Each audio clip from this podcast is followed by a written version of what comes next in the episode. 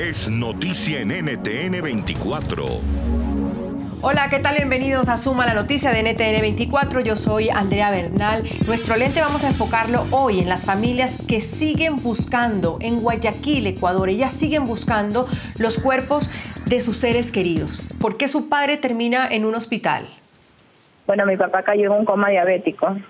Cayó en un coma diabético y tuvimos que llevarlo al hospital buscando ayuda, pero él falleció de, por un paro cardiorrespiratorio y en el acta de función, como usted lo indicó anteriormente, nos salió que neumonía de posible COVID.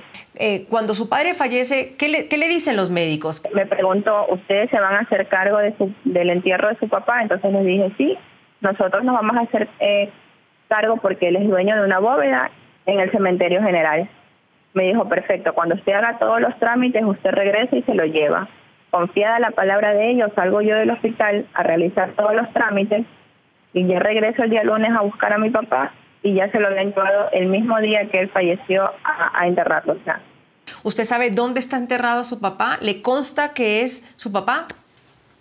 Bueno, no me consta que sea mi papá porque nunca he visto el cuerpo que es de él que se lo han enterrado. Peor con el mal manejo de cadáveres que hubo. ¿Cuánto tiempo llevan buscando el cadáver de su esposo?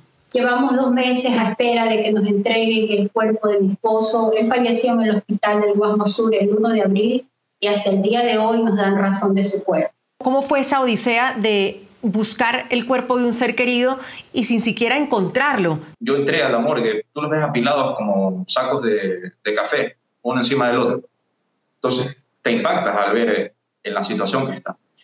Dentro de la morgue yo pasé aproximadamente hora y media buscando, de ahí me supieron decir que en la parte de atrás del hospital había más, que ni siquiera estaban en fundas, sino que estaban en el suelo apilados. Eh, y pues bueno, fui para allá, tampoco tuve suerte. Eso fue el día sábado.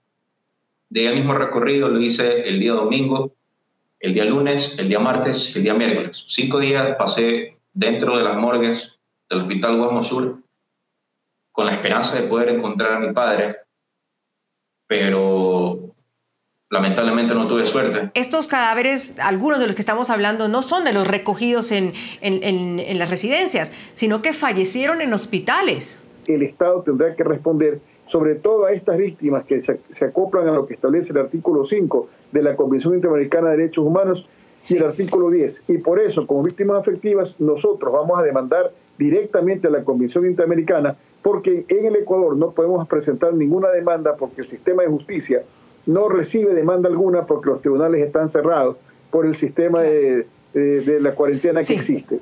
Puede escuchar más conversaciones como esta en Zoom a la noticia de lunes a viernes a las 3 de la tarde, hora de Bogotá, Lima y Quito, 4 de la tarde, hora de Caracas y de la costa este de los Estados Unidos, por NTN 24. NTN 24, el canal internacional de noticias con información de interés para los hispanos en el mundo.